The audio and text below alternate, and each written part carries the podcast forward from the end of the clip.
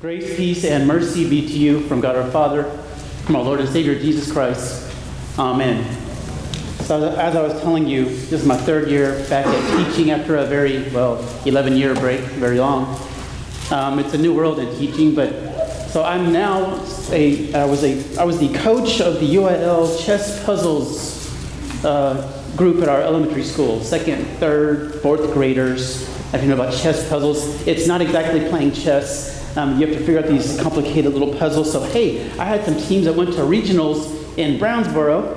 That was, that's exciting. And they did well. Wow, I couldn't believe it. You know, I, I didn't know I taught them anything, but turns out it did. So, you know, so I'm coming back from Brownsboro. I'm on, on the way to my home church in Forney, Water of Life, Forney. I Don't know if you've ever been, been up there, but uh, I look at billboards.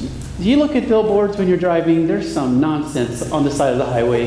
Let me tell you especially those being uh, spiritual or religious or, or whatever. So I passed this one billboard and it said, I'll let you fill in the blank. Or really, I'm asking for volunteers. Like, what do you think? It said, real Christians.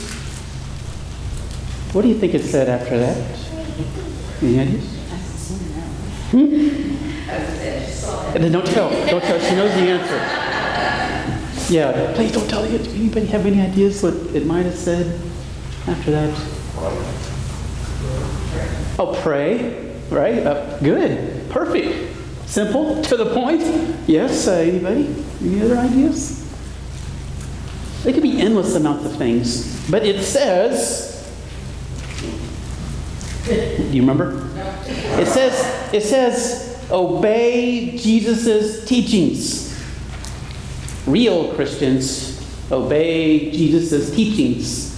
And I got to thinking, well, I'm not always obeying Jesus' teachings, and neither is anybody else in this room 100% of the time, if we're honest. That's why we you know, confess our sins and re- receive forgiveness. Then I'm like, oh no, there aren't any real Christians according to their definition, you see? So that billboard's a waste of money and it's misleading. And at the bottom it says, 188 for truth. Oh no. So I'm just wondering how many people see that, that billboard and go, oh yeah, I think that's good. No, not exactly. Now, of course, Jesus wants us to obey his teachings. But, see, Christians, well, let me try this. How about real Christians are blessed? Can we say that? Real Christians are blessed. Let's go change the billboard, want to? Um, and being a teacher, I always want to say bulletin board, you know, so no, billboard. Let's, let's change the, the billboard.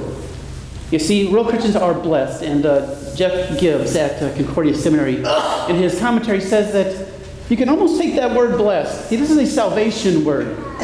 You can actually just switch it out for saved. Happy, uh, not so much. Saved, ah, you see, saved, rejoicing and content and at peace. Blessed are disciples. Blessed are Christians. Because he comes to us and them as those who are just, uh, well, spiritually lost and bankrupt and have no way of, of going up to him. And he comes down to us and them and says, Ah, you are blessed. You see, these are the, the disciples that I'm looking for. All of you, the meek, the poor in spirit, and all of those. You see, you are blessed because you're going to follow me, and then I will continue blessing you. So it's not just a one time shot kind of a deal. See, all of God's gifts reign in Jesus. This is this kingdom of heaven, the reigning of God and Jesus Christ among the people, and He's still reigning among the people. He has not uh, gone to sleep or some such thing. See, in those who are spiritually bankrupt and lost, like sheep without a shepherd, he comes. And then we get to receive all of the good, the good things. See, life, the abundant life, the, the saved life, the, the blessed life. All of this from Jesus, not anything that we can generate on our own, but no, all this from the Father through His Son to us and the Holy Spirit working in us, creating faith, strengthening our faith keeping us connected to the truth. See, there's even further blessings for disciples as we go about our lives. Those who hunger and thirst for righteousness. You remember the Samaritan lady at the, at the well, right? What does she want? Well, she was thirsty. And she says, Oh, give me, give me this water. You know? This water from Jesus, the one that leads to eternal life. See, we continue hungering and thirsting for what Jesus offers. We try not to hunger for what the world has to offer, but what for Jesus offers us. See, we seek to be the, the meek and the peacemakers, just as Jesus would have us do, just as He is meek and humble. And of course, making peace for us, saving us, and preparing a place for us, and promising to come back again for us. He wants to be merciful, wants us to be the merciful and the pure in heart, turning away from those things that are, well, the, the not pure, the, the dirty, and, and focusing on Him and what He wants for us. So, what do real Christians do? Well, they hear His word. They, they do not neglect to gather, gathering together, right, as we hear in, in Hebrews. And when they hear from His word that, oh, maybe, maybe, we haven't been obeying the 100% as is impossible to do, we hear His word and we repent. And we thank Him. Even as we're confessing, we thank Him because we know that He hears and that He forgives. Okay. Okay. Okay. From there, His blood shed on the cross for you, for me. This stinking sinner right here, you see, shed His blood to forgive me and to forgive you. And of course, we know buried and the tomb is empty, the rejoicing at Easter. We know that the same is in store for us as well. You see, we have our identification, we have who we are is in Christ and the cross. Nothing but Christ and Him crucified, as Paul says, and resurrected. Baptized into His death and resurrection. You see, it all goes together. And Jesus tells us in our gospel lesson who we are. We are salt and light, just as the uh, children's message was talking about being light. You see, well, we're not exactly our own night light, but you see, we are the, the night light for the world out there in the darkness. They need our light. They need to hear how Jesus is like, and they're going to learn that from us. They're going to hear how He loves them. How no, you don't have to be 100% obedient to be a real Christian. We have this thing called confession and forgiveness.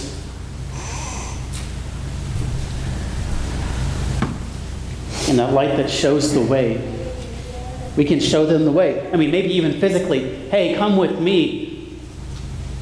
Come into my home. Have a meal.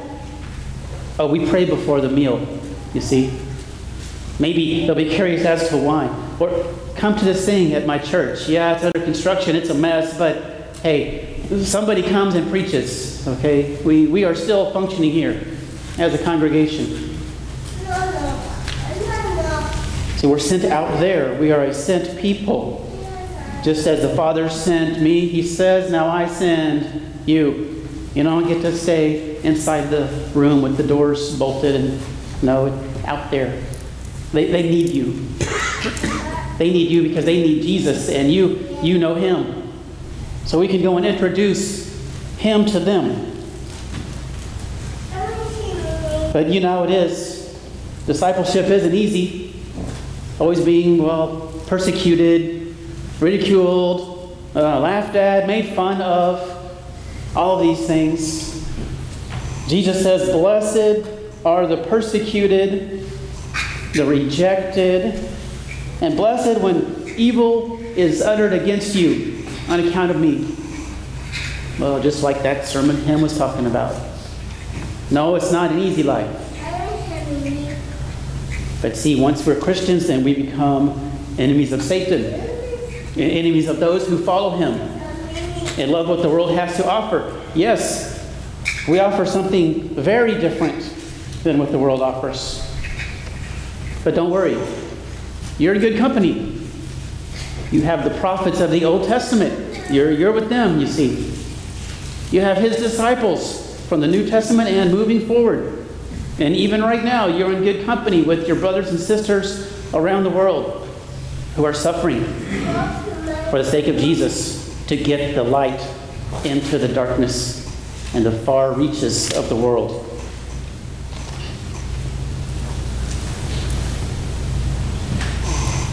But sometimes we hide our light.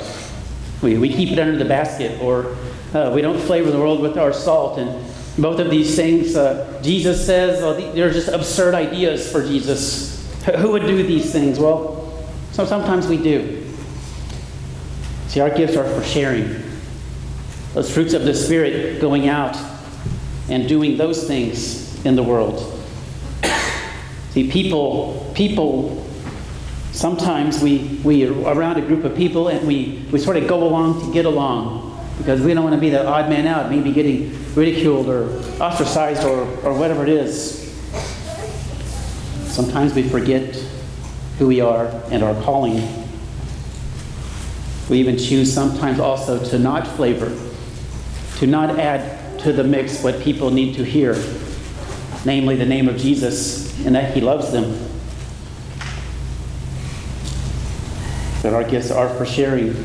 People need salt to live, and they need the salt that we offer that might grant give them eternal life should they believe, John says in his gospel, these things are written so that you may believe. See, we're even called to be good doers, you see? Um, do gooders. Paul says in Ephesians, For by grace you have been saved through faith, and this is not your own doing, it is the gift of God, not a result of works so that no one may boast. For we, is his, we are his workmanship, created in Christ Jesus for good works, which God prepared beforehand that we should walk in them. So the opportunities are endless. They're already prepared for us to do. And yes, we do go out and do them as his disciples. So, what happens when we fail? What happens when we do the thing we shouldn't do or we don't do the thing that we should have done? Right? What do we do? We say, oh, well, forget it. We're not real Christians. Eh, Jesus doesn't love us. Eh, forget it. Right? No. No. Okay, let me say it louder. No. Here's what I try to do. Maybe you want to repeat after me. I am I am a baptized child of God. Baptized child of God. See, that's what you can always do. Fall back on your baptism. I am a baptized child of God. I am a baptized child of God. Sorry, I forgot to cue you. You see, you see, no matter what's happened, no matter what's happened, you can never say that God cannot forgive this because I am a baptized child of God. In my baptism, He promises me forgiveness. He gives me, well, one of these the white robe, right? He gives me His righteousness. Because, well, I don't have it on my own, but He gives me His. And I can always rely on that, and so can you. You see, your sins are bought and paid for in full on the cross. And the grave is empty and don't forget, the grave will be emptied, yours, forever, as you live with Jesus forever in heaven. Amen.